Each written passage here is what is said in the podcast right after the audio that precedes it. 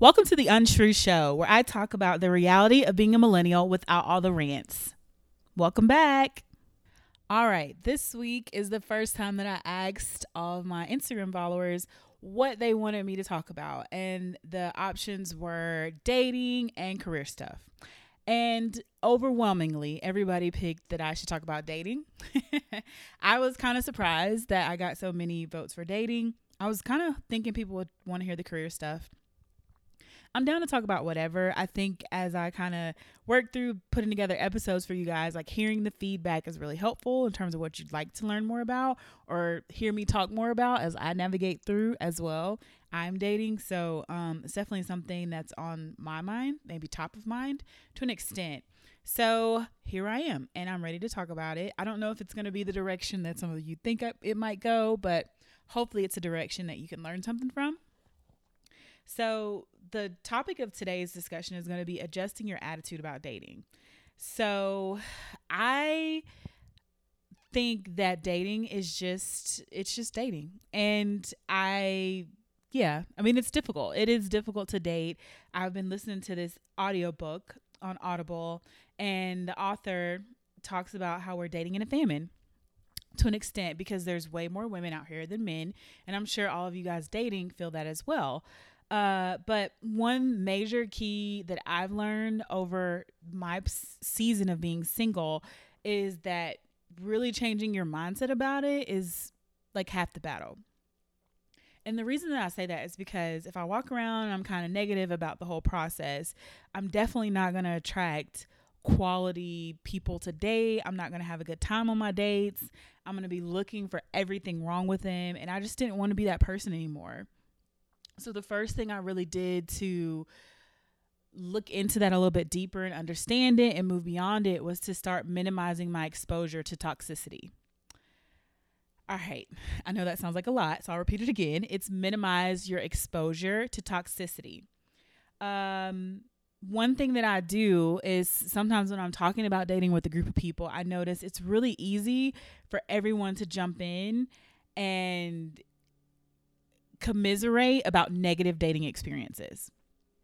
We've all had them, they happen, but I really don't want to commiserate about those negative experiences. And I've also found out sometimes when we talk about negative dating experiences, people aren't really dating. For instance, I was out with a group of girls and we are like, oh, dating sucks in Atlanta, dating sucks in Atlanta. And then I was just kind of tired of this conversation just going in loops and loops and loops. So I kind of stepped in and I said, well, when was the last time you went on a date?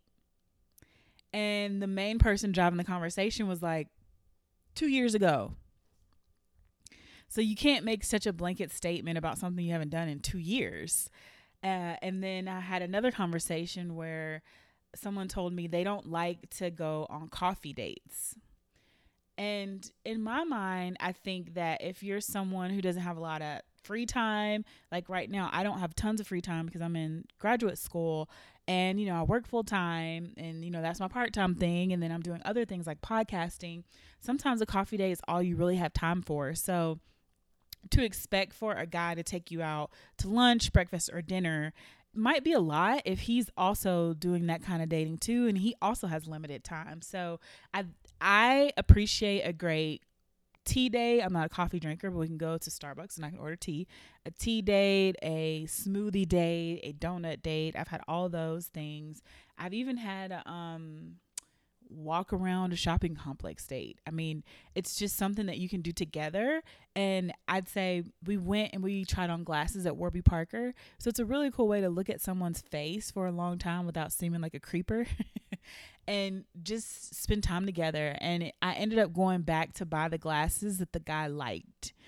So I don't necessarily agree with the sentiment that every date has to be a full blown meal, especially if you're really just trying to get to know people and you're getting to know multiple people. Like, nobody has time to go out for five dinners or for breakfasts and two lunches in a week. It's just not feasible. So, another way that I really try to minimize my exposure to conversations like that is if someone's having them, walk away. If I see them online, don't really engage in those kind of threads. And then, especially on Twitter, I think a lot of people find a way to come together and commiserate about those negative experiences, but I'm not really interested in those. And I'm also not interested in a lot of the think pieces around why women are single because that just doesn't help me feel motivated and optimistic about my own love life. Like there's even songs and stuff about this stuff. Like I was listening to Lizzo Truth Hurts. It's the number 1 song in the country right now and I love Lizzo, but just when you really get into the nitty gritty of the lyrics, it's kind of not that nice towards men. Um, and so just kind of understanding like this this music, yeah, I enjoy the the music, but when I get deep into the lyrics, I know like I don't want to think this way about all guys. They're not all like that, and the person out there for me isn't this way. So kind of like letting it releasing it, staying away from people who speak negatively over your dating life, and just keeping your peace and not being so ingrained in the toxic stuff. Another way that I say you really have to adjust your attitude about dating is really stepping up your level of discernment. So for me, it's just learning to process your feelings and keep the feelings and reality separate because sometimes we feel things that are not in line with reality. I'd say I think about this Ariana Grande song Imagine and I was reading how that song is about a denial of failed relationships. And I thought that was a really good description of the song because it's a very romanticized night, a very romanticized feeling, and it definitely puts you in a mood, but it's not realistic with with the reality of what the relationships were. They fell apart and um I was reading that she has a hard time performing that song because of the nature of what it is. So I really say we have to put a lot of time in working on being able to disconnect our over the top emotions from the reality of what things are because sometimes when we look back on past relationships it's really easy to think wow that was so good or wow i was I, I didn't mess up. I didn't do anything wrong. He was so sweet. He was amazing. And it just isn't the truth of the matter. So, separating the fact from fiction, the feelings from the reality of what happened is a really, really great thing to do for yourself. So, that's the first two. First one was minimize your exposure to toxicity. The second one was really work to discern um, feelings from reality. So the third one, I think is the hardest one, but it definitely is the one that requires the most of us. It's called uh, self exploration. So really trying to figure out what you want out of everything. I more recently found myself on a date a couple weeks ago and I just didn't I wasn't into the guy that like in that way. I was into him more as a friend and I also had to really evaluate my approach to dating because it was just not the best approach. I was in the mindset of, okay, this guy has to pick me, whereas I should be, and I am now more in the mindset of, how is this person fit into my life? And is this person worthy of my time and energy and effort? There's this really great book that I read called Boundaries, and it talks a lot about how we have boundaries against what we want to do, what we don't want to do, and what works for us and what doesn't work for us. So, how do you stick to those boundaries and maintain them is a really big part of being in a relationship. So, I think you're two people coming together who have an expectation of how you want things done, but there's just some things you can't bend on. There's some things you can't compromise on, like religion. If you're one religion, you're not going to compromise on your religion just to jump to the other person's religion. Like, that's not an easy compromise or easy boundary to cross. So, looking at things like that, um, and also really understanding the value that I bring to a relationship and even just bring to a team because there's things about me that are strength there's things about me that are weakness. And so having a full scope of what those things are has been a really great journey for me to figure out.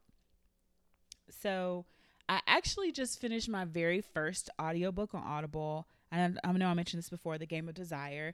And it has this workbook that has been really insightful for me about a lot of these things. It's where you write out and you walk through self discovery in order to recognize what you want and need out of a relationship. So I talked about this previously, but you look at your love language, you looked at how do you give love? How do you receive love? Your apology language. How do you give and receive apologies? You look at your attachment style. You look at your attraction on the Kinsey scale. Um, and you really just kind of explore like what's a good fit for me. She also walks us through how to make a list of your um, top five things that are set in place of what you need from someone you're going to date or see. And so that was really helpful for me to say, like, here are things that I definitely, definitely, definitely cannot bend on. One big thing for me is agreeability. So I really need someone that's easy to get along with. And if they're not really easy to get along with, that might be a problem. That's probably something I can't really bend on. But fashion sense is something that I think is not that big of a deal. If a guy doesn't really have the best fashion in the world, I feel like that's something we can work on together or we can just let it go.